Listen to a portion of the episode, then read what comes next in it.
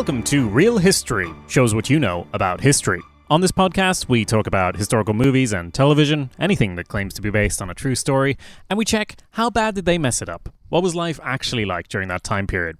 Well, that's usually why we're here, to separate the real history from the real history. But you probably already knew that. In the event that this is your first episode, you might want to pick a film that you like and listen to that episode first. This one's a bit special. This is the finale of season 2, which means it's going to be a celebration, a casual one with uh, a, a Q&A, a musical challenge, some insight into what's coming next in the history of real history, Cake. cake as well, all of those good things. My name is Jacob Burrows and I know 2 seasons worth about history. And my name is Michael Tynan, and I'm delighted to be recording in something that resembles one of Gaddafi's tents in the desert. Uh, my is Mark, and this is the most outside I've been in a while. Indeed, it's we're not just recording in person, we're recording outside in a sort of pavilion that you've set up, Michael.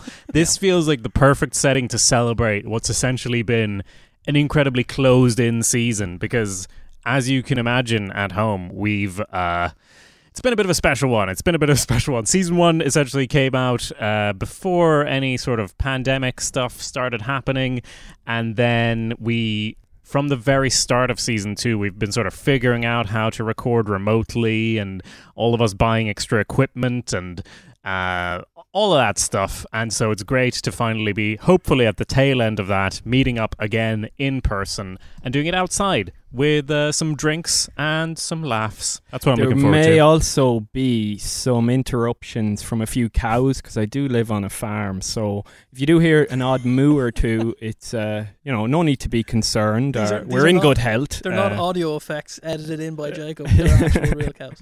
I'm gonna say it's like welcome to the audioscape. That this is like a this is like a headspace like background audio setting that you'd find with some crows and a bit of wind fluttering and I think it's just going to add to the whole casual setting in my opinion. There's an idea for Patreon. Hmm. Indeed, yes. We're just going to have some chats. I think I just wanted to ask uh season 2 generally speaking, uh how do we feel besides happy that it's over?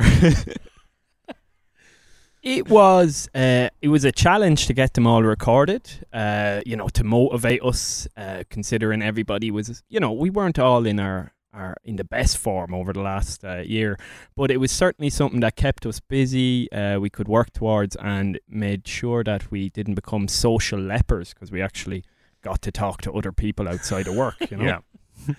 Yeah, I think um, I think that's that's probably a good point. Uh, just the um, the isolation of it was a bit weird. They're recording remotely.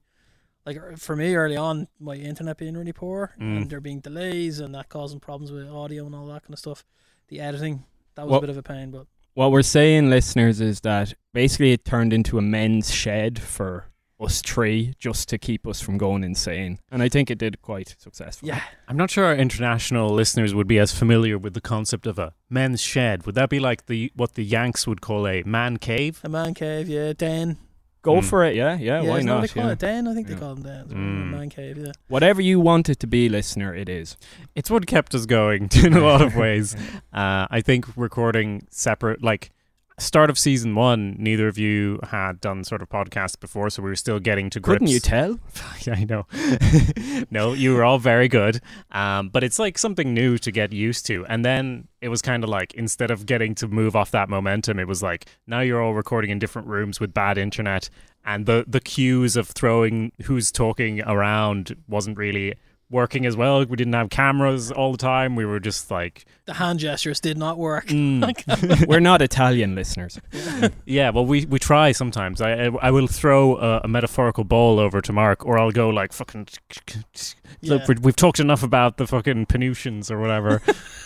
Is that a real play- thing? No. It doesn't sound like No. a real thing. I don't Joe. know. History is wide and broad. It could be real. so yeah, I guess um, we're gonna go through some listener questions, and as I've teased, there's a musical challenge. But uh, for a start, any other initial reminiscings looking back at the films we've covered? I would say we've done a TV show for the first time. I know I've said it in every intro since we started, and also the network shows, which you know we mainly do TV. Um, so it's nice to do some of that, but I think it, it did work fairly well. There was a bit of a challenge in deciding what to do in which Yeah, episode, sort of it up. partitioning it up. Um, but yeah, I think we learned that um, in future, if we do another TV show, maybe for the first episode, don't try to cover like 700 years of history, yeah. which is what we did in the first one. So maybe that was uh, that was a learning, but um, it was good to do a TV show because we've uh, you know the intro for the first full season. is Like we we talk about historical movies and TV shows, but we never did a TV show. so it's like yeah, we we got through it, but um, also like I, I think. Um, I, th- I think it, it was a good it was a good series to do just because for my purposes because I didn't have to do any research because it's sort sort of a, an area I'm really familiar with like yeah.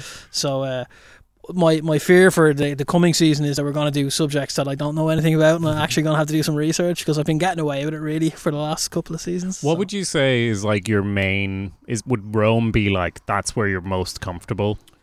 Uh, well, I, yeah, I mean, by by education, I'm a classicist, so like ancient Rome, ancient Greece, the ancient Middle East. That's Yeah. the sort of stuff I, I would. I just have to do a little bit of brushing up on, but I'd be fairly, um, fairly up to. I was gonna say up to date, but obviously it's history. So, but uh, yeah, no, I'd be usually okay with that. I'm fairly, fairly good with that. But And I guess like asking what you're least familiar with is a pretty broad question, given that history's uh, a wide space. But where are you like don't know anything about that besides Japanese history? yeah, well, yeah, I was gonna say Japanese, pretty, pretty weak. Um, South American, I wouldn't be, I wouldn't be super, super familiar with. I know we did that the episode on Apocalypto, although I would argue that's that's Central America, not South America. Yeah, it is. Um, yeah, so I'd, I'd say I'd say prob- probably South America, but I think like Chinese history, I wouldn't be brilliant with either. You yeah. know, I think uh, Asia, East Asia generally, I would, wouldn't be an area of expertise for me by any stretch. So, yeah, Well, I'm glad we got Apocalypto out of the way because I know I had to kind of force that on the two of you. But, you know, Mel. Mel Gibson shouldn't be getting away with this stuff. That's all I'm going to say on the subject. So I was delighted we got that out of the way. You know, Michael, if I could ask you the same question of like talking about different eras of history, I know you'll probably want to, you know, dig deep and research whatever we cover, but where are you sort of, where do you feel like you have your bases most covered and least covered? Oh, uh, I would say I'm got like as everyone who knows me, I'm obsessed with everything Roman. Even I would know a lot more about Rome than I would about Greece. So that's why Mark, whenever it's a question of ancient Greece, I kind of just leave it to Mark, you know. Yeah. Uh, but yeah, probably Rome and then uh, Napoleonic era. They're kind of my two favorites. But like you know, just I I I I, I, I do it for fun. So you know, it's uh, I don't really have any uh, topics I won't look at. You know. Yeah. And for me, I don't know anything about history, so you know, you already know. I don't know if you can keep saying that now. Though. Yeah, that's You know, bollocks, I don't know if Jacob, you can yeah. it anymore. I know a little Yeah. bit about Japanese history. I know I, I didn't talk much about samurai in the We're gonna have to open Samurai another beer now if you're going down Yeah. that way, Well, I, I'm, I'm just I'm just reminded of, uh, and you might not remember because it was actually a while ago that we did it. But when we were recording the Roman episodes, there were points where you were like, "Can we get on to the bit about this?" Yeah. And I hadn't prompted you, and neither had Michael. I was like, "Ah, he's clearly read some stuff about this. He knows a little bit. He knows some stuff." I brush up here and there, but generally speaking, hey, I'm the everyman. I don't know. I don't know any of this stuff. Um, yeah, the Seven Samurai one was a, a challenge. I think it was like a year between us deciding to do it and me actually doing it. And then even so, I was like, right, here's what I've researched. I know it's not exactly what it is, but like, yeah, a, a great job uh, of me getting more sympathy for you two, anyways. Yeah, it, it really drives home when you're when you're like, okay, we don't want a full, you know, a, a full national history of this country, and then you start off and you're like, so five thousand BC. We're like, Mm, oh yeah, I know. the- the Sorry about that. well, speaking of, you know, what we what we know most about, what we know least about. This is a question we got sent in from a listener, um, which is, do you only read history books?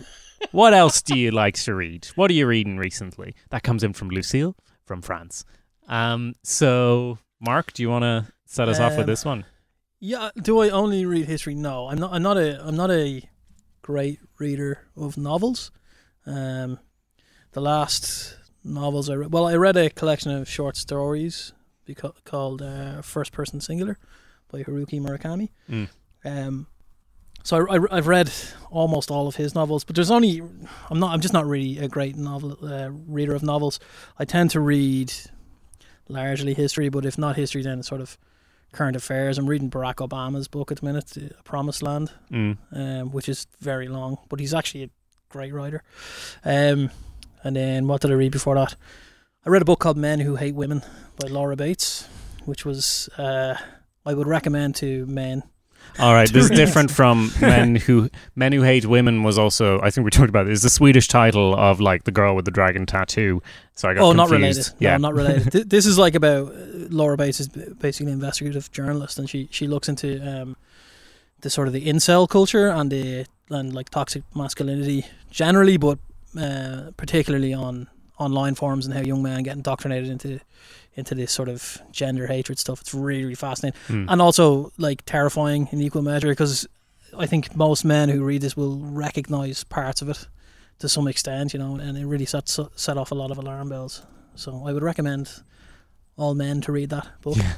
The last thing I kind of read, like when you say oh non-historical, but uh, it was called Dictatorland by Paul Kenyon, and it was all about the basically the ridiculous and flamboyant and often incredibly cruel dictators of Africa, and how they have.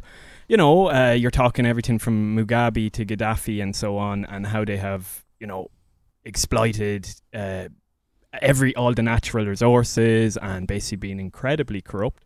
Uh, so it is about history, I suppose, but that's the last one I read. And at the moment, I'm reading one uh, called uh, "The Wild Laughter," which is by an Irish author called Caoilinn Hughes, and very funny. And it is about kind of Ireland just before the crash um, in 2008, and so that was kind of my formative years growing up. Uh, so you know, Just it- finishing college, this, I'm uh, gonna everything's gonna be great. I'm gonna get a great job, and then the economy collapsed. Fantastic. That was the one that, yeah, yeah. You know, it reminds me of uh, our our forced immigration ten years ago, Mark. You know, uh, so that's what I currently enjoy, anyway. Yeah. Great. Uh, I definitely generally would say uh, I'm into YA novels. I'm basically a tween girl.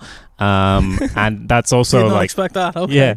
well, that's also like what I want to write. It dates back to like Right, e- as I was a child, you know, I was wholly drawn into these fantastical worlds created by uh, writers like Philip Pullman or Mhm. Swedish Astrid Lindgren. Um, and also Neil Gaiman and Terry Pratchett, they left, especially Terry Pratchett, left a deep imprint on sort of my Okay. style and what like what I think good writing is and what I want to make. So like my ambition, I obviously studied writing for film and television. I do want to write novels. That's sort of the area I do most of my reading in. But I will admit, like I I, I, I seem to alternate different years. Some years I like "F- I'm gonna almost get to like one novel per week or whatever, and then other years I'm uh, the year after that I'm basically like fuck that. I Yeah. because I don't enjoy most of them, and I'm like, Yeah. it's I spend so much time looking for things that are eh, the exact sort of fantasy or YA or whatever kind of crack that I just want to inject. Mm. Where it's usually something about interesting world building, not necessarily magic, but fantastical in some way. Mhm. Uh, so absolutely nothing related to history, um, unless I'm forced to for the podcast. But uh, I guess I would also recommend, uh, as one that sprang to mind recently, "Normal People," uh, this Irish uh, book that's Mm. also been turned into a quite Sally Rooney. popular, yeah, Sally Rooney, uh, quite a popular TV show. So check that one out. But She's a good writer as well. She's amazing, she's yeah. so that's some of the stuff that, and also I don't read history books only for this, so so that rules that out. Um, bringing us to our next question here, uh, which I think is uh, kind of interesting, talking about writing, etc. This comes from Una in Mayo. If you could make any historical TV show or movie, what would it be based on, and what sort of TV show or movie would it be? Um, I would like to see. So there, like in in, uh, and this is sort of a, I guess this is kind of a colloquial answer. Well, I've, I've I sort of have two answers, um, and they're both set in Ireland. One I'd like to see is, uh, I'd like to see like a really high, you know, expensive HBO style budget show, shocker, um, based on uh, Grace O'Malley, Granuaile. Oh yeah. She was the known as the, the pirate queen. She was a, an Irish uh, pirate queen, basically in the uh, in the 16th century, who was Um, From Mayo. from Mayo, yeah, and it was the sort of the torn torn in the side of Spanish and, and British shipping um, in the Atlantic, and she would go around attacking ships and stealing the money and defying the crown repeatedly, and which she's just a very a, a really really fascinating figure.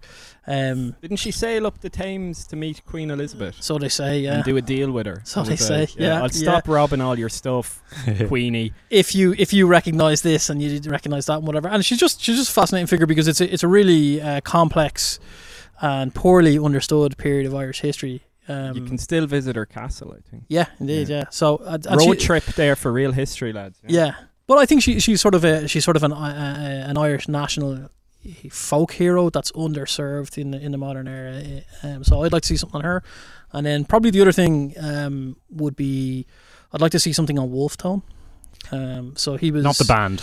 not the band. Mm. The, the man the band are named after. So Mhm. Wolfe Tone was the was the sort of Irish, um, politically the Irish equivalent of George Washington. So he was a classical Republican. He's buried about two, well, I would say half a kilometre there behind the field Yeah, uh, yeah, in Bodenstown nearby. Cemetery. So maybe Yeah. that's why it's uh, maybe that's why it's top of mind. Yeah. But it, it was a he he was the leader of a group called the United Irishmen who attempted a, a classical Republican rebellion um, in 1798, which failed spectacularly. But it's always been a, a period of history and a character that I've always been pretty interested in because he, he pulled in people from all the religious divides and the class divides, uh, everyone in you know as they were called the United Irishmen in a united group to try and push against the crown on the concept of classical republican, which is uh, republicanism, which is something uh, I'm interested in. So I would like to see that.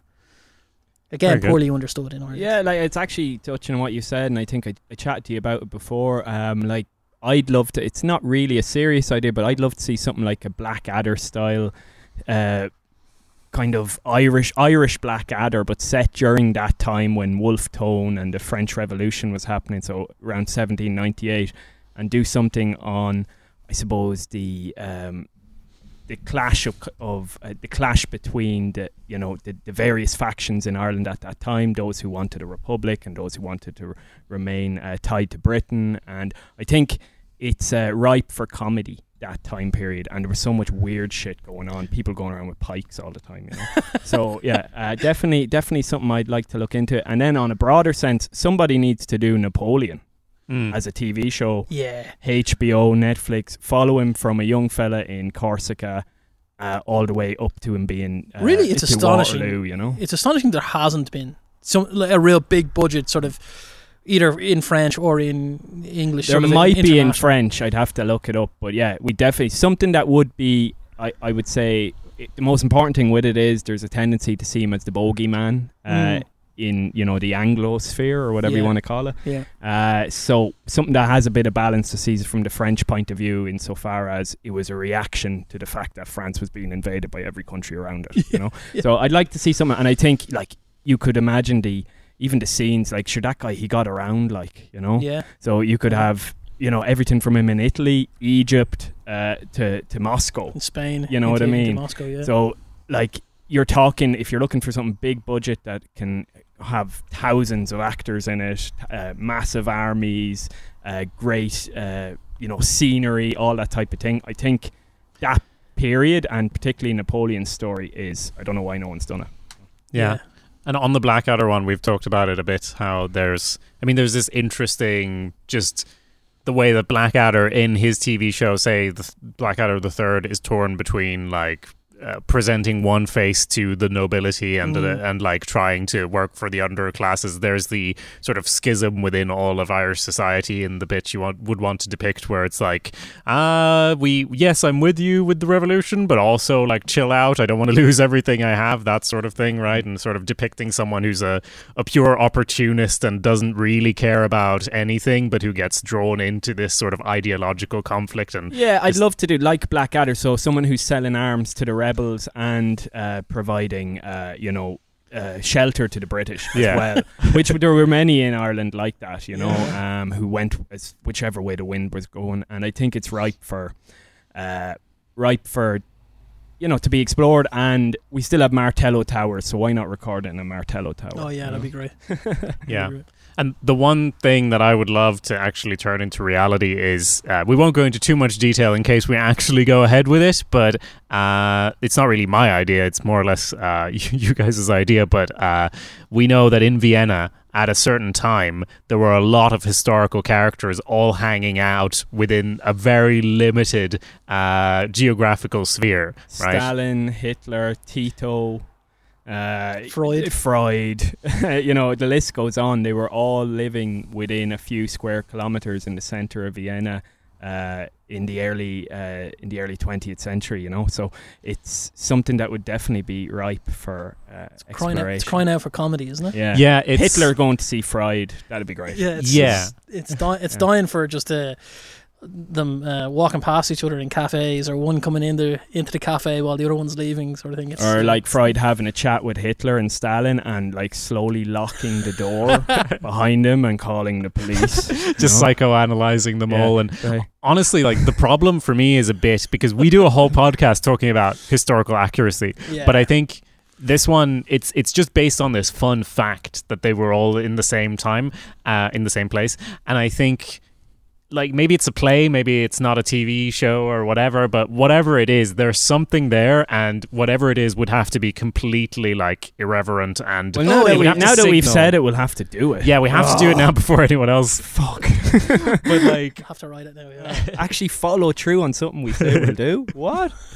yeah, it, it would just have to kind of signal early on that don't take this seriously, but it's discussing, you know, maybe something interesting about their different weird mad personalities, like throwing in facts, but actually making it mostly about, as you said, Hitler going to see Freud or what have you, because there's so many of them and they could all be hanging out and drinking coffee.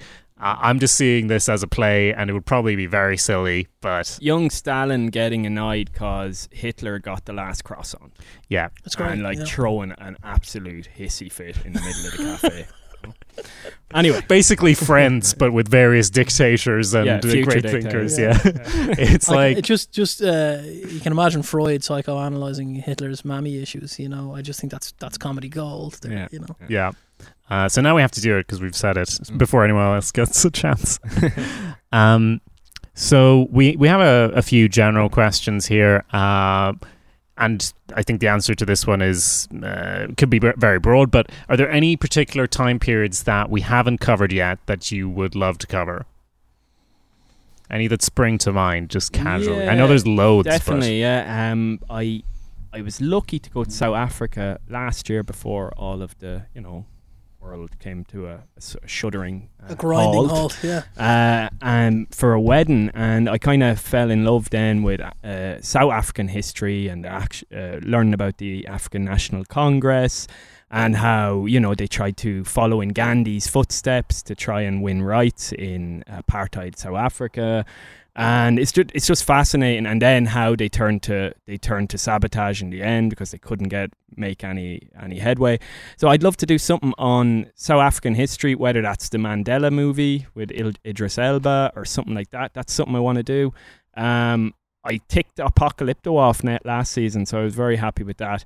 Um, but yeah, no, that's that's that's probably the main one, and I think we probably have to do some Irish eventually, man. Yeah. you know, yeah. I, I was I was gonna say it's getting embarrassing. probably we should do something Irish, but uh, I will I will just admit on mic now that uh, we have been reluctant to do anything on the on the Ir- particularly the Irish Revolution, just for fear of upsetting anyone with our views on it. You know, You know, we Um, like having friends. You know, yeah, that's and, the and- problem. And, people have very emotive views about it still, or the kinds of people we're friends with anyway do. So, um, and also the, the the the other issue with that is neither of us are are particular experts on that No. area, um, and we know people who probably are more expert than we are, and the, So we might need to have a few guest We have invites, have is what you're saying. Yeah, I think. I, I think to do it justice, yeah, and we know there's a couple of a couple of people that might be we might be able to strong arm into coming on. You know, possible. Yeah, I th- I think the whole recording from home thing is what stopped that. We were talking as early as like season one about having certain issue experts on because we we do know people who know more about certain areas of history. So why Yeah. not bring them on?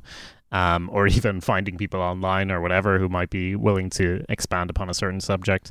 Um, beyond the Irish one, I, I would have said Japanese history, but uh, much like Apocalypto, we, we ticked off Seven Samurai. Mhm. We probably should do something Swedish, but like all the Swedish historical films, they're all a bit shit. Uh, we might have to go back to Seventh Seal by fucking Ingmar Bergman, uh, which Ooh, nobody wants to watch, but that would give us an Um, opportunity to talk about the Black Plague, I guess. uh, not a particularly Swedish only issue, but you know, uh, yeah, I can't like Arn. What about something about the Swedish Empire and when you guys tried to invade Russia and all that stuff? There's not a lot of films about that, to be honest. Well, add it to the list. We'll have to make something. We'll have to write a screenplay for that too. It's not one that's spoken about though. You sort of got away with that a bit, didn't you? The, yeah, What did I call it in Poland? The deluge? Isn't it yeah, it's only the, of the Poland. We Poles and the Finnish kind of remember, and the Norwegians. because you Uh, fucking destroyed the place. yeah, sorry about that, guys. Um, what about beyond Irish, Mark? Do you have any uh, time periods you'd want to dip into?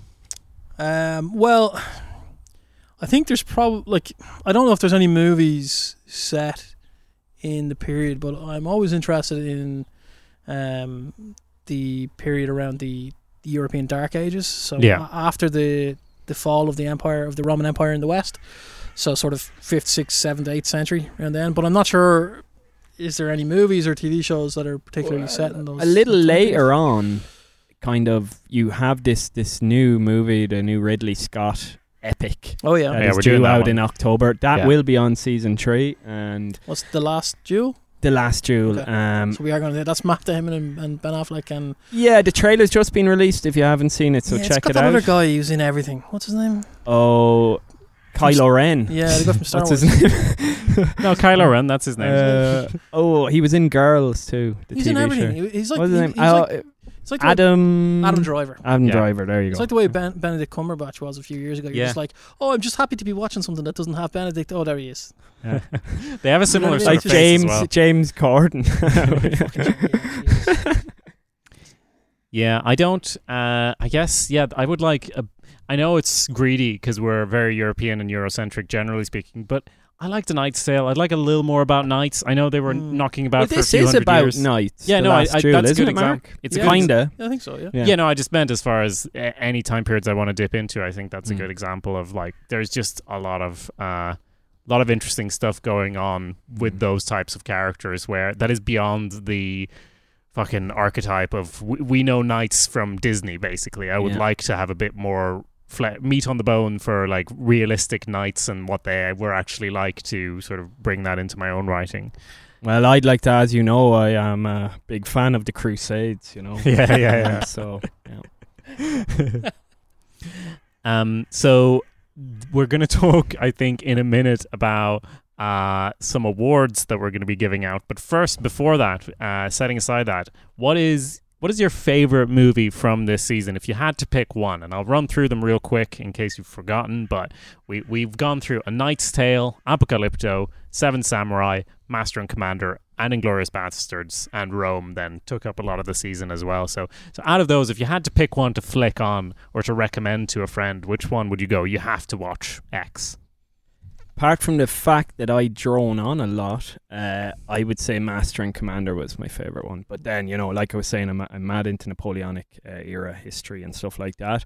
Uh, but you know, I also surprisingly really did enjoy The Knight's Tale. I'm Like, shocked. It didn't know, sound so, like that yeah. when we were. T- Ah, Is yeah, but I was being a, I was being a bit of an asshole, Mm. you know, just to annoy you. You know, you know, there has to be a bit of that every so often. What's a podcast without a bit of confrontation every so often? You know. Indeed, I'm going to flip this table in a minute. Yeah. Go on, Mark. which ones do you, do you think? Um, I w- actually will probably say Seven Samurai. Um, and the reason I would say that is not, not just because I, I, like my understanding of samurai was the, you know, like the, the the Western stereotype of what a samurai is. That's what that's what my understanding was. So completely wrong. And like I said, I, I I really don't know a lot about Japanese history. But more than that, the movie is um, is an interesting one to watch from the basis of.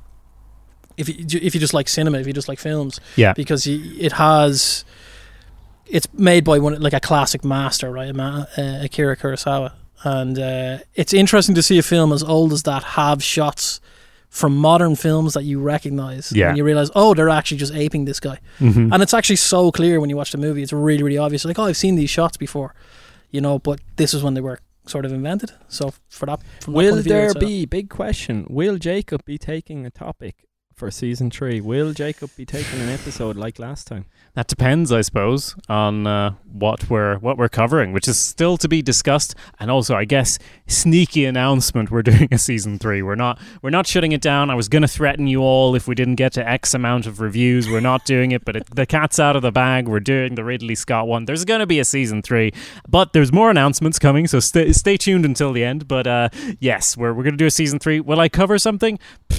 See if I'm arsed. I don't know. I don't know yet. If we do a Swedish movie, you're doing it.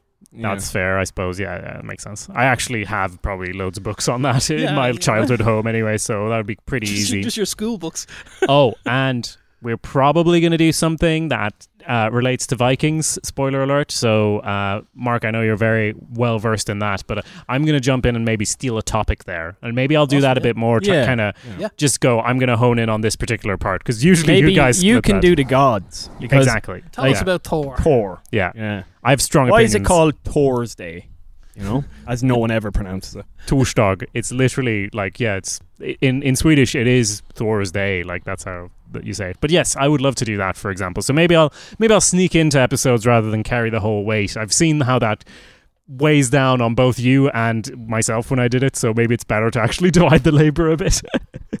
um, for my answer to the question of which would be my favorite movie, I have to give like two answers. I think where Seven Samurai is like if I could get everyone to watch it, I would, but I also know they won't. You Yeah, know, yeah, yeah, like And I it is long. It's Yeah. fucking properly long. I think it's like well maybe maybe not the best film, but it's the most important film. If you had to, if you could only watch one of these films, it'd be great to watch Seven Samurai. Um, but if I had to pick one that I would just flick on at any time and enjoy, I could watch A Knight's Tale over and over. Um, and uh, that is not necessarily true for all the other ones. Mark, you're shaking your head. You're pinching the bridge of your nose. It just it just was not my favorite. it just I, no, it's just not for me. yeah. It's too. It, you know what it is about it? It just it's so hilariously of its time. It's such a, Yes. It's such a like 2000, 2001, 2002 kind of film. From even who's in it Yeah. to, to the way Is to the it way pre shot. 9 11? It came out. Oh. That was a weird time, you know, time. between It's the Bill that time. Clinton and Bush coming to power. There was that weird time period. It came out in 2001, so Yeah. yeah. It's it's right in the middle of that like Josh Hartnett, Ben Affleck. in May. uh, You know what I mean? I know Heath what you did last summer. Yeah, it's Before that- we all lost that- our innocence, basically, we thought we could do make films about whatever we wanted, but no. That's that's basically it. Yeah, it, for for me, it just it just evokes that period too much for me, and I'm just Mm. like, no. That's fair. All right, we'll we'll set we'll we'll uh, agree on Seven Samurai instead then. Um, so as I said, a few awards or maybe just nominations to call out because What Uh, are- first of all, what are we not? What like it's very important to name the award. yeah, well you go ahead. Well, I think we it's only fair to name our awards after someone who has done so much to give us work uh, for Indies podcasts, um, and he's also the most likely person to reoffend when it comes to historical inaccuracy. So, because of that, I think we have to call it the Mel Gibson Award. Yeah. Um, so the Mel goes to will Yeah. be essentially what we're doing here, you know. And the Mel Gibson Award is for least historically accurate film, right? That's what Yes, we're yeah. awarding here. So Yeah.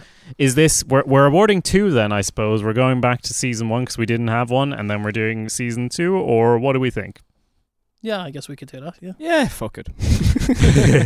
well, I don't know if you have a list in front of you, or maybe we should do season two first because they're they're more freshly in our minds. So there's A Knight's Tale, Apocalypto, wink wink, Seven Samurai, Master and Commander, and Glorious Bastards, and Rome. So if I had to nominate one of those for the Mel Gibson Award, I'm gonna have to go with Apocalypto. It just makes sense, guys, uh, because In a way, Knight's- it's nice for Mel to be considered for his own award. I feel like that's how he would want it, and he would absolutely give an award to himself.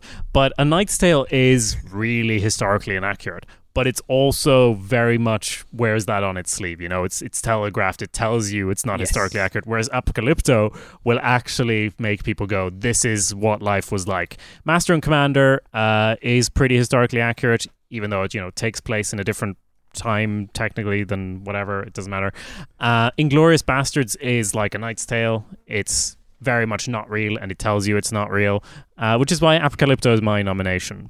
What do you think? Yes, especially because of the quote at the beginning, Mark. You know. Yeah, for I, I'm gonna go Apocalypto as well. For me, the the and you can you can he- hear my thoughts on the episode where I just was offended. Um, but it, there was a point, Jacob, where you referenced one of the producers or maybe the writer defending the historical inaccuracy of it, where he's like, "Well, we're really going for the spirit Yeah. of when the Europeans arrived in South, South America." And I'm like, "You're not though. You're just offending two cultures, and you're you- you're not just it's not just slightly inaccurate. It's not inaccurate in, in like where the date is slightly wrong. They're off by hundreds of years. Like, Yeah. it's just it's just obscenely inaccurate, and there was no effort made whatsoever to portray the cultures they were portraying accurately. And, and it, it, it- I just thought it was so offensive.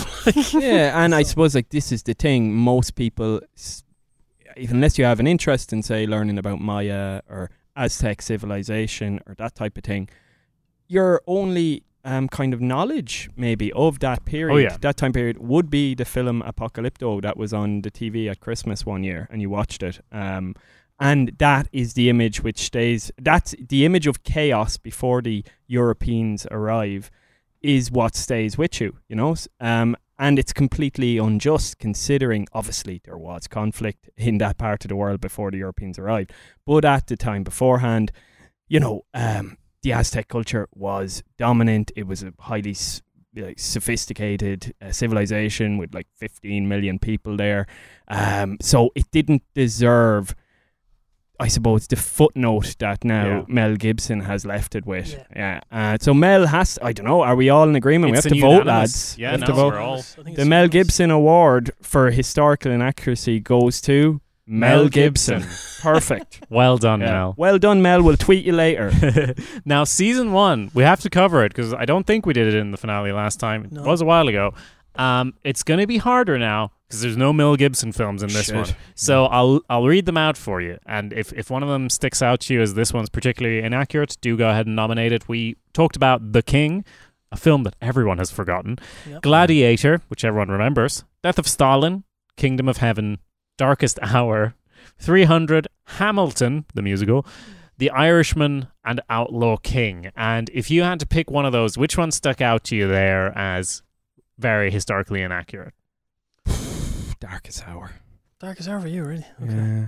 Mark? I mean, immediately off the bat, my mind straight away goes to 300.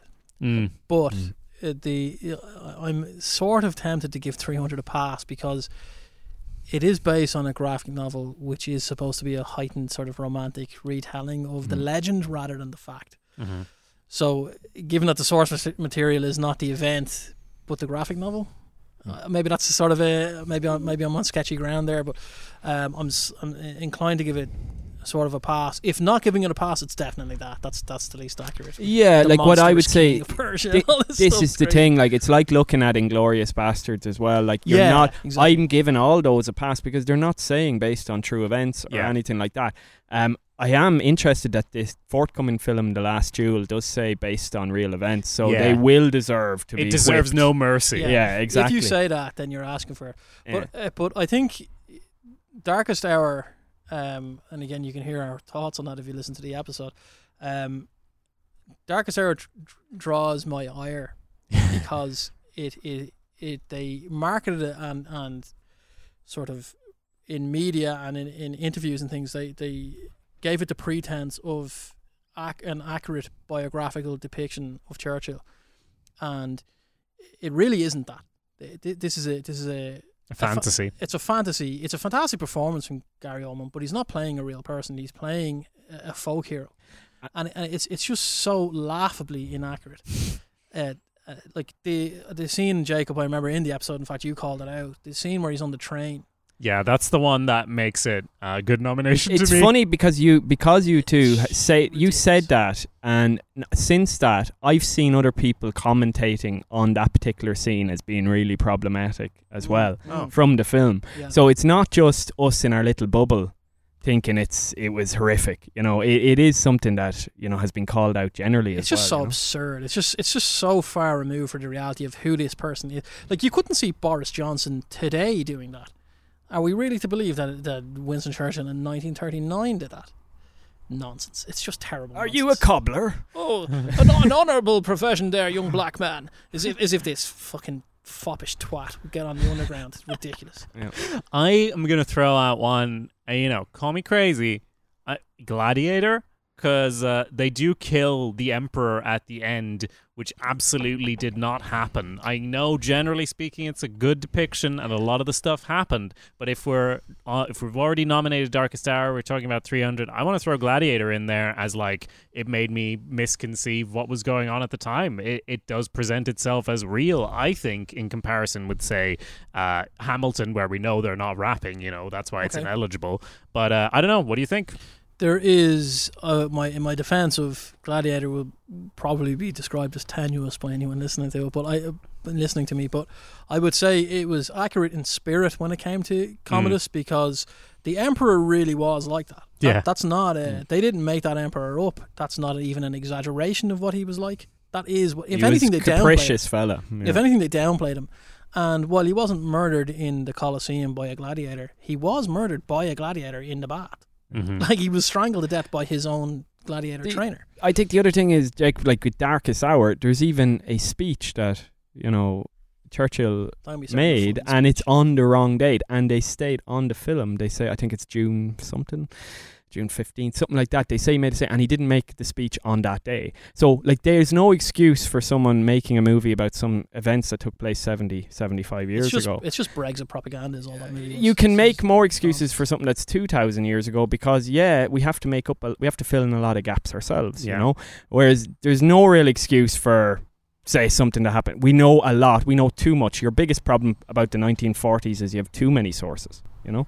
The other, the other thing that just, uh, just on, on Churchill that just annoyed me, even not from a historical perspective, well, actually from a historical, the the, the portrayal that um, the other political figures uh, get in that movie is just like um, Chamberlain is done a real disservice. Yeah. For that film, it's just, it's he's done a real disservice. Like, okay, we all know the guy got it wrong. Appeasement was the wrong move with Hitler and whatever. But like, there's no effort whatsoever to give a perspective as to what why this fellow was trying to stop the most horrendous war of all time from starting.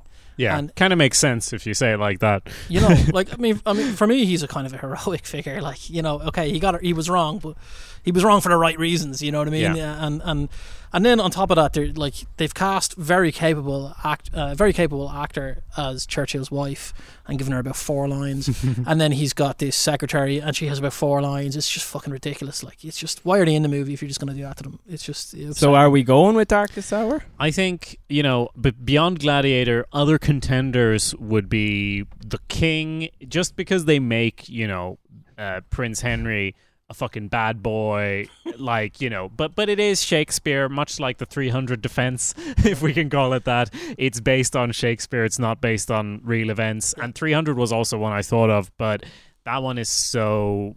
You, I don't know what the word should be. Cinematic. It's so over the top that Yeah, no yeah. one can really take it seriously. it's seriously. not anyway. supposed to be taken seriously. That's- Whereas that's the- Darkest Hour presents itself as this is history, motherfucker. Yeah. Get used to it, rule this is why the statue of this motherfucker's outside, and why Yeah. yeah, Britain's great. I'm happy to uh, agree. And let's say that the Mel Gibson Award for least historically accurate film in season one goes to Darkest Hour. Congratulations.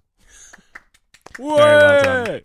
And that actually brings us to our next section the musical challenge. Yes. Oh, Now you have to do some thinking. I was up way too late last night preparing this. How this is going to work is I'm going to play some songs, right? And then I'm going to give you three films, and you have to guess which film is this music from. And I'm going to give Do I you have to guess right? Well, preferably. I'm, we're going to be Fair keeping enough. count. So it's basically you two competing against each other to see who can get the most correct answers. And the person who wins gets to tell the other person which topic to research for next season. So the stakes are high. Yeah. Okay, Oh, that's grim. Yeah. We'll do one here as an example. I think this one might be. Mark, you better be careful. It's the history of Cambodia if you're not, if you're losing. If- Khmer Rouge. Um, if you, uh, this one might be easy, maybe it won't be. I have no idea if I've made this way too hard or way too easy. Okay. If it's way too easy, I'm going to stop giving you options, but I'm going to give you three options for the first one anyway. So here's a song.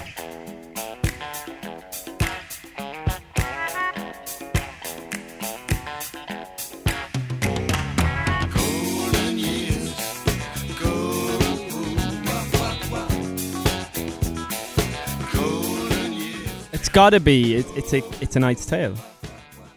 I'm going to give you three options. Okay, sorry. Was this no? That's that's good. You you feel free to jump in if you think you know the answer. It's the style. but to give you a fair chance, was this song in The Irishman? Was it in A Knight's Tale? Or was it in Death of Stalin? Oh, Christ, it was. It couldn't have been in Death of Stalin. see, for me, when when you started playing it, my initial thought was The Irishman Hmm. because I'm thinking about the time period. It does song- go with the like whole 70s seventies it's a 70s song, soundtrack, right? though. I'm gonna go with a Knight's Tale. I'm going to say Irishman. That was from A Knight's Tale. Oh. Well done, Michael. You went with your instinct. One one point to Michael there. That fucking me again. Cambodia, Mark. It's getting closer. There's uh, eight of these, so you have a chance to catch oh up. shit. Okay. So next song.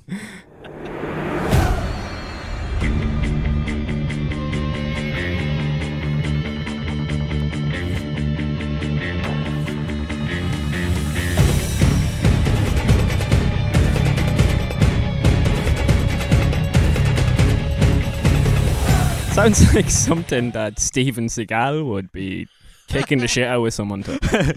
was this song in Rome? Was it in Gladiator? Or was it in 300? 300. 300, isn't it? That's a, that's a Zack Snyder tune right there, That's isn't it? Yeah, that was an easy one. Well done. You both get a point for that one. Cheers, Mark. We're doing a cheers. Sláinte. Very good. Third song.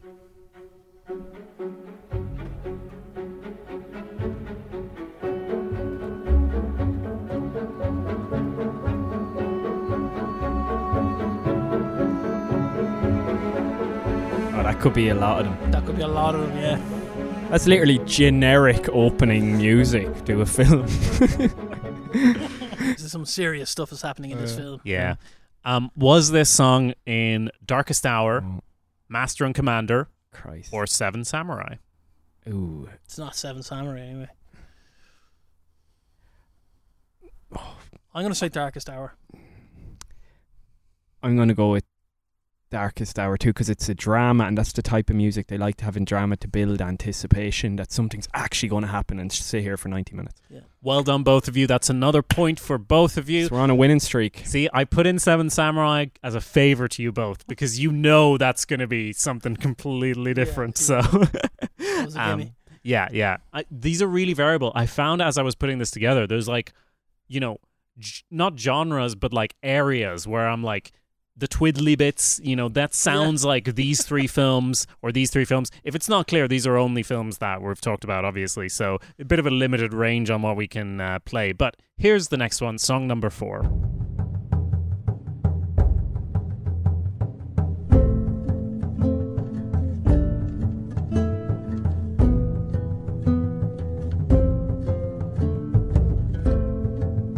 You can see Russell Crowe on a boat. He's windswept and interesting. Uh, or maybe not. Sounds like some of the music we sampled for the opening of the podcast. Is that- Free Jake, music. That's the intro for a real history.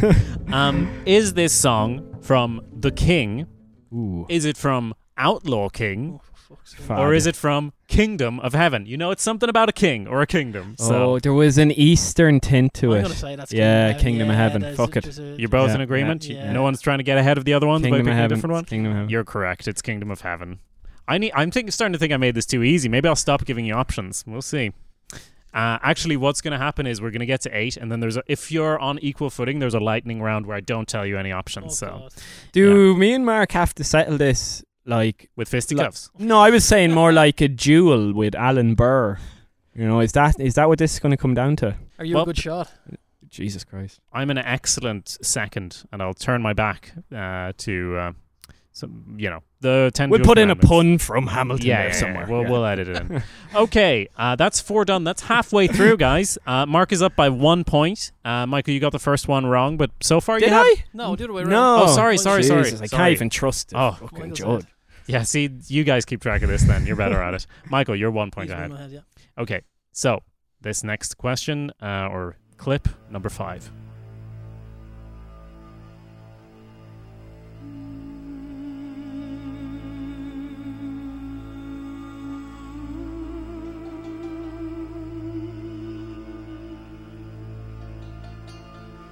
Gladiator. What was that, Michael? It's Gladiator. Gladiator, yeah. Yeah, I'm not going to Because give the it's so good. Yeah, that one. That's Because one it's of, actually good It's better music. than all the other Yeah. movies. Yeah. It's Gladiator. it's not it, it's it's the the song is called the wheat and it's you know when the hand goes through the wheat Yeah. and that is such an iconic scene that's been parodied so many times Yeah, if yeah. not eh, for anything else just that it's so iconic so I can't help thinking of that scene. There's a. Uh, this is completely off topic, but Theresa May, the ex Prime Minister of Britain, was asked what was like the naughtiest or r- most rebellious thing she ever did in her life, and she said running through a field of wheat. and now, whenever I see Gladiator and your man, you know Russell's just kind of slowly putting his hand on top of the yeah the wheat and the wind is uh, like just blowing there casually beside him, I think of Theresa May. So it's awful. Very Anyway, good. go on. And there's a lot, there's so many callbacks to that to that in the movie. He even says it at the start where before they charge, you know, when they're fighting the, the for some reason Stone Age Germans, and he's like, uh, if you find yourself alone in a field of wheat, smile because you're already in Elysium. He says it there, like you know. So it's the whole way through the movie. They keep calling it back, you know, Yeah. again and again and again. So. Many slaves in Rome found themselves in fields of wheat and they were not in Elysium. not necessarily a good Yeah. thing yeah Anyway, um you guys are doing way too well so i'm going to stop giving you the options now and Ah. we're going to see uh or i don't know we'll, see. We'll see. If we're i just don't like that you're guessing the same thing and you're right well, there okay is only like, t- what, 18 movies, so we're bound to get some of them right. That's true. So Yeah. here's the next one, song number six.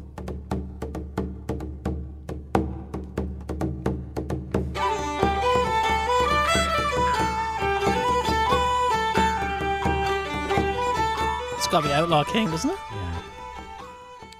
What was that, Mark? It's got to be Outlaw King. The chieftains have come back out of retirement. it's got to be Outlaw Yeah. King. That's the coronation scene. Yeah, well. Outlaw King. Are you sure you both want to go with the same one? Because if one of you's right, one of you's wrong, you have no chance to sort of get ahead. If you both want to say Outlaw King, that's Hold fine. on, uh, give me. All right, well, do, do you want to give us our options? Fine. I'll give you three that- options. I'll give you three options. Is it from Master and Commander? Oh, it could be that actually. Is it from Outlaw King? Or is it from Inglourious Basterds? It's definitely not Glorious Bastards. I'm Uh, sticking Jake- with Outlaw King. I'm sure. Outlaw it's that. King, Outlaw King. That one was from Master and Commander. God. Both. Both got it wrong. Thank okay, God. okay, okay. I didn't make it too easy. Good. I was so sure. yeah. Generic Celtic music. Yeah. It is like see what I mean about the genres. I threw in Inglourious Basterds because I was like, I can't keep putting the same three options. You're Yeah. gonna get Yeah. that something's wrong. Although I will say some of these, some of the films are not in this. Some might be in it twice. So don't get too Yeah, comfortable okay, on okay. you know the questions. Here's number seven.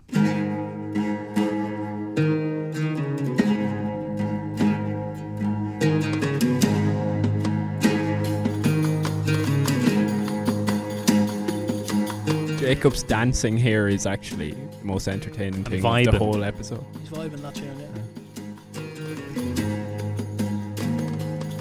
So Walk like Egyptian, talk like Egyptian. I'll give you your options. I'll relent. Is this song from The King? Is it from Rome? Or is it from Gladiator? Oh God, you that See is- what I mean that's about regions That's of tough. music. This That's could be either of them. Because Right? that could be the scene in Gladiator where he's taken as a slave and he's brought to North Africa. Yeah. That's what it sounds like to me. I Although think could it's. easily- I think it's. Uh, I think it's Rome when Mark Antony is in Alexandria with Cleopatra. I'm gonna go with Gladiator just to be different. Very good. You are both incorrect. It was from The King. What? Christ. This is called like Eastcheap. It's when he's on cheap side, I think, uh, at the start of The King. A film, as we said, that everyone forgot about and doesn't care about because it's Netflix. So it's all disposable. That's why you didn't remember it. No, it wasn't from Gladiator or Rome. It was from Stick The it King. in the recycling bin. Wow. Yeah. So we're coming up on number eight, which is the last one where I have options, and then I have a few more in the lightning Sudden round. Sudden death. Exactly. So uh, here is number eight. Oh, yeah. Oh, yeah. Everything, Gonna be a- everything, everything gonna be all right this morning. Oh, yeah. Wait for it.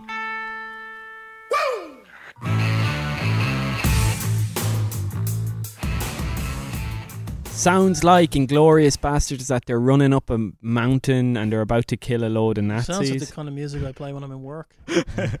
so your three options for this one are: Is this from The Irishman? Is it from Inglourious Basterds? Or is it from A Knight's Tale? I'm gonna go Irishman that is tough. because immediately I thought Inglourious, but now I'm like era appropriate to the Irishman, right? I'll go with Irishman too. fallen in line and you've made the correct choice it is indeed from the irishman so honestly a lot of a lot of good choices from all of you as we enter the lightning round. Michael you are one point ahead if i'm uh, keeping track correctly. Does that sound right to you? I think you both got one wrong and besides that a lot of correct answers. So well done. Here are three last questions where i'm not going to tell you where it's from and you're going to have to guess. Pressure's on.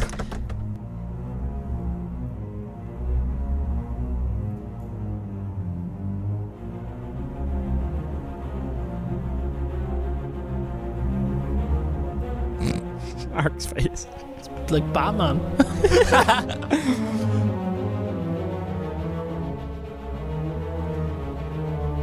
trying to remember what movies we've covered. That's Death of Stalin. So that's the song. Michael, your guess is Death of Stalin. Mark? I'm gonna say Darkest Hour. That is indeed the Death of Stalin. Well done.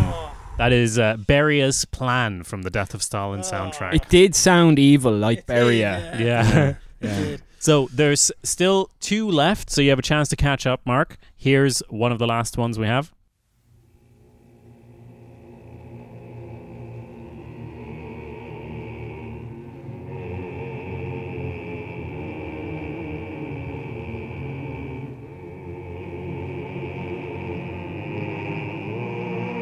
I saw a few New Age druids chanting like that last week down the field. So, what do you think that's from of the movies we've covered or TV shows? I think we might have to go again. You want to hear it again? Yeah, I think so. I'll just keep playing it.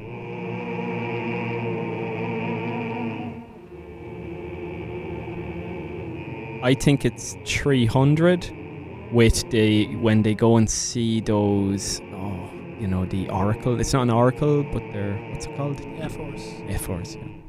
I think it sound it sounds chilling enough to be that Okay, 300. I'm going to put that down as your guess. What about you, Mark? I am going to say it's Kingdom of Heaven. Final answer? Well, I don't know. I don't like your reaction there that I just got. I don't know if that's a. he's that's a- smiling so you definitely gonna got it right I'm just gonna say. you definitely yeah, got it right of he can't hide Let's, let's go for it. That was from Seven Samurai. Oh, ah, It's the one song from Seven Samurai that sounds like it could be a different one. I listened to all of them and they're all like 1950s, bu- bu- bu- bu- bu- but except this one where it's like it could be 300, could be Kingdom of Heaven, could be anything. Oh, but that's- that means Michael is still two points ahead now. Mark, you have one last chance. We're going to make this one for all the marbles, by which I mean, Michael, you're two ahead. So we're going to make this worth two points. So you have a you have a chance to equalize up, it, to to tie tie it. it. In which case, you both have to research Cambodia. Um, so here's the last song. the killing fields Yeah. So, but it's. o- I, I note it's only if Michael gets it wrong and you get it right that it will actually be tied because it's worth two Yes. point for whoever gets Yes. it right. So here we go. fair enough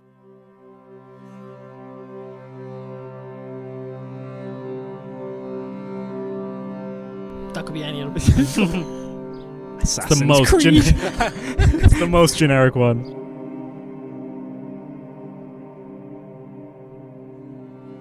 I'll keep playing it. I'll play the whole thing. Sounds like Game of Thrones, doesn't it?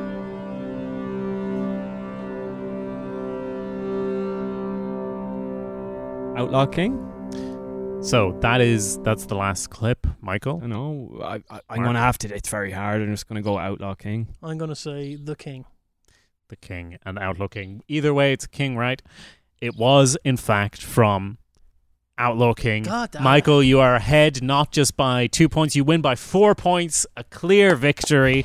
Thank On the you part very of much. Michael this, is, Congratulations. this is a big moment for me. Uh, I know it's a big day for Mel Gibson too. He won the award, so you know. Um, but does this? So this means Mark has to study the Khmer Rouge, and we're doing a f- an episode on the killing fields. Oh, good. I know, I know, I know. We'll co- we'll see, we'll see. We'll we'll come to some arrangement with that, Mark. Yeah, you, Yeah. you get to pick some area at least Yeah. that you hand over the research. Whenever I'm like, Michael, you'll do this, right? You can just hand it over to Mark. Um, it was really interesting and fun this quiz to do because you find these areas where I'm like, I have to keep listing the same three ones for the Mhm. same type of music. Yeah. So, you know, Master and Commander sounds the same as, you know, uh, Outlaw King or even Darkest Hour because they have that twiddly, like, yeah, yeah, yeah. strings music, whereas others are a bit more choral. And none of this music, I think, is actually period appropriate. Like, we've talked about this, like, in A Knight's Tale, where A Knight's Tale is honestly. Um, it's obviously not historically accurate, Mm-hmm. but the music in it, it's so blatantly unhistorically accurate that people are like, oh, that seems wrong. But like string music of the type we have in any historical film. Is actually equally as wrong. Exactly. Yeah. So it's just funny that something could fit to, uh, you know, Darkest Hour or it Mm. could fit to Master and Commander. And honestly, it probably wouldn't fit to The either other, of them. the other thing I think, in fairness to Knight's Tale, like in the opening scene, isn't it like "We Will Rock You"? Yeah. So like it sets out its stall real early. Like this is a sort of a fun, like this is not supposed to be a historically accurate movie. This is a sort of a, a, an early two thousands romp. Yeah, I almost put- heartthrob, you I almost put "We Will Rock You" in, Yeah. in this, but I figured it might be too easy. But yeah, Yeah. I found that fun. Anyways, maybe that was just me. But Spent way too much time on it, but there we are. Michael's the winner. So we're coming up on the end of our season two finale. Thank you for joining us, everyone. Um, there's just one final thing we need to talk about, which is what's coming next. We've already sort of spoiler alert. There's going to be a season three. We're really enjoying making this, but it does take quite a lot of time. we actually got some listeners too, which Yeah. surprised me. You know, so Honestly, yeah, it seems like Mam's we, a big fan, but you know, it seems like we picked up a few people between seasons, which is a very welcome surprise. Thank you, everyone, for joining us for this season. The one thing I would say before going into what's coming next is please do leave a review on Apple Podcasts and let us know which film you would like us to cover in an upcoming season or TV show, film or TV show.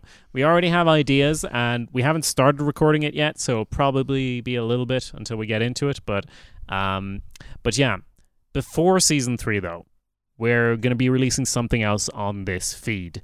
Uh, we love talking about history. We want to experiment a bit with the form, with what we're doing. So, uh, do either of you want to take the ball and explain what we're putting out next? Oh, you're pointing at each we other. We both point at each other. To, I'll to do it. yeah, well, let Jacob do it. You know, yeah. Here Wh- be brains. You know. See, a few months ago, I got sent this file that was just kind of here's something we've been working on, and that's sort of a, a- surprise for me from Mark and Michael, where they sent me just this podcast, and I was able to just listen to it, and I was like, "This is amazing." Usually, I have to be involved and get the whole ball moving and everything, and you guys just made this podcast, and I liked it a lot They grow up so fast. grow up so fast. So, um, the show that we're sort of trialing, it's kind of a pilot, kind of like a, a test run. Uh, it's called Top 5 History.